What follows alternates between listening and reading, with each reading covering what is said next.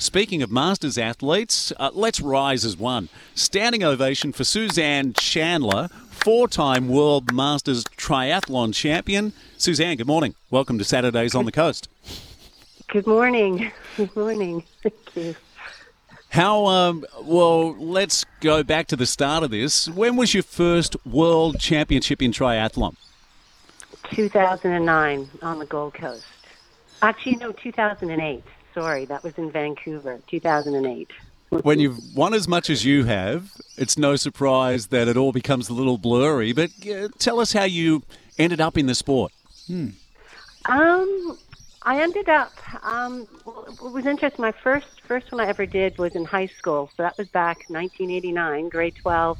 We had a PE teacher who was a bit forward thinking and put a, an event on um, as part of our our PE program. So that was the first one, and from that I did a, a few more, um, and then I didn't take the sport back up until I actually moved to Alice Springs um, in 1994, 95.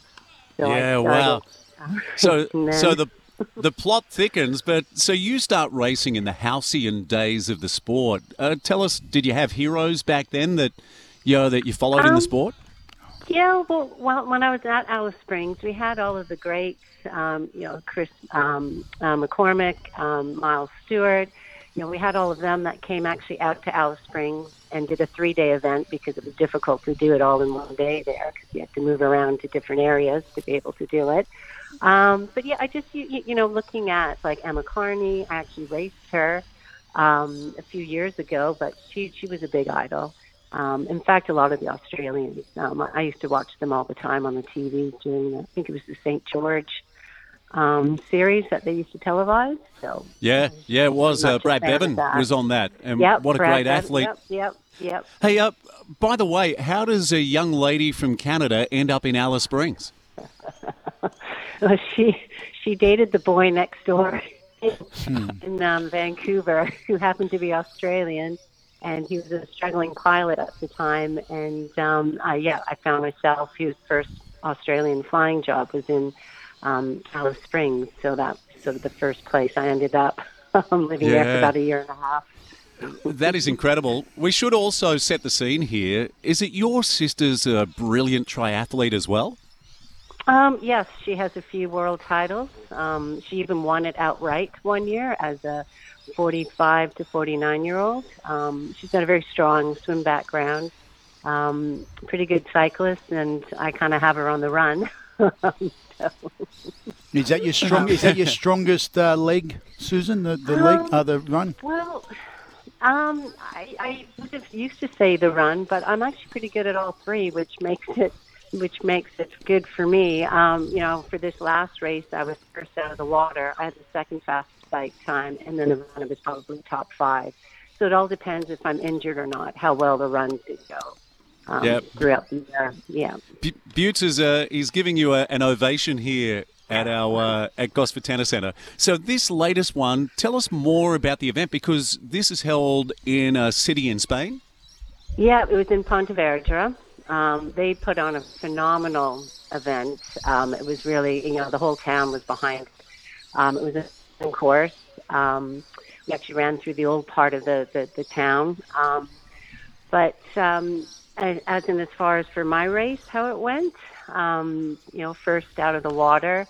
Um, you know, on the bike, I was leading. I think I was passed on the second lap, but I managed to repass her and you know, I'm not a big descender. It was a really quite um, hilly course, but I think when it comes to race day, I always find something out. Um, and usually there's no traffic, so it makes it easier. Um, so I didn't see her again. The one that came second, I didn't see her again until the last um, second lap of the run. It was a four lap run. And um, when she passed me, I thought, oh gosh, here it goes. You know, I'm, I'm going to end up being second. But she didn't pass me that far. Like she just sort of stayed there, and I had to pick it up by that time. So I just stayed with her until like the last. Um, oh, I suppose the last lap we had a, a, a descent. Um, I actually repassed her there, and then we had one k to go, and I just said, you know what, let's just keep going.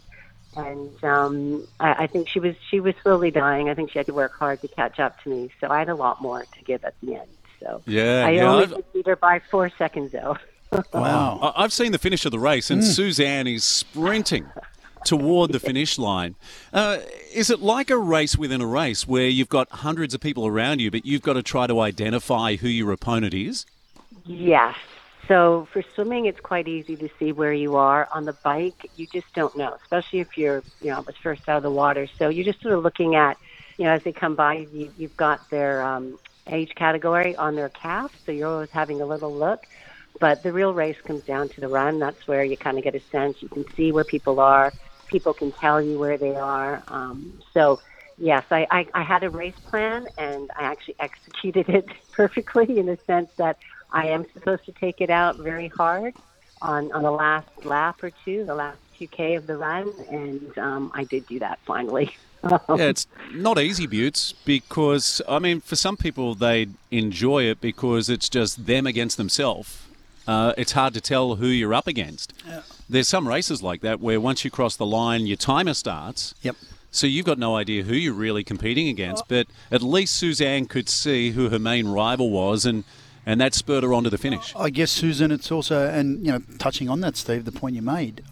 I reckon there's times or events where your biggest opponent is the one in your head, uh, competing against yourself. Those little physical, mental challenges that I would imagine rear their head at very or you know, come to the surface at various times throughout the race.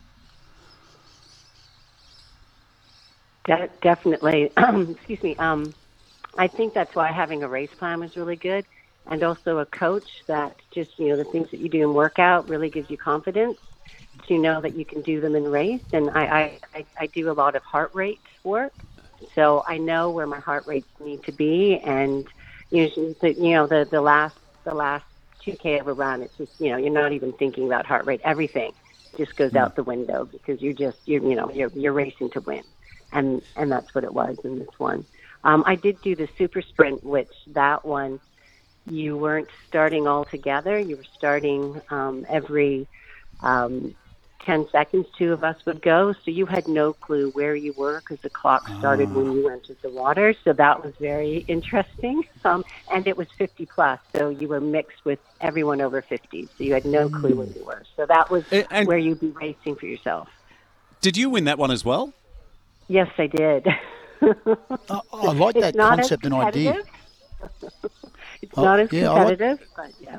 Yeah. So home with two gold from the World yeah. Masters Triathlon. I like that concept in terms of you know you are racing the clock, and, and you don't know. So, and I guess that's where Susan, your training, you know, and understanding your heart rate and how hard to push yourself becomes so imperative to know your body and where it's at. Because if you blow out, you know, too early in the race or you're going too hard, you know that there's nothing left in the tank. Yep, yep, definitely um, and, you know, e- even on the run, my main thing is not go out, not to go out too hard. So when the girl actually passed me, it's like, yeah. okay, you are supposed to be picking it up now, even though I didn't feel like I wanted to. I knew that was in our game plan, and and looking at the heart rate, heart rate, I knew that's what I had to do. So, yeah. Suzanne, yeah. we're getting the wind up from our producer. I saw some fantastic photos, though. So you weren't the only athlete from the Central Coast there, is that correct? That's correct. There was about five five others um, that we actually all trained together with with Ken, um, and and he he traveled as well to race. So it was really it was good. It was good. It really makes it a lot more relaxing, a fun environment, and you know they just sort of take the pressure off. Yeah. By the way, who is Ken? He just goes by one word. Sorry, Ken Ken Kirk. He's um, part of K2 Fitness. He's he's my coach, um, friend, and um, you know I've had quite a bit of success with him the last few years. So um, yeah, I really it's been it's been great because I didn't used to use heart rate. It used to be a lot about feel, and um, it kind of just added another element for me, um, and it made it a little more um, exciting and to keep me wanting to keep you know competing. Hmm. Yeah. Hey, by the way, for our listeners, Suzanne Chandler is the Central Coast Masters Athlete of the Year, and the man who's coming up Hayden Smith. They were both finalists last year, so two exceptional athletes. You know, and Suzanne to have four world championships now is just remarkable. Congratulations again on behalf of all of us, and uh, look forward to catching up soon. Thank you very much. Thank you. Suzanne Chandler,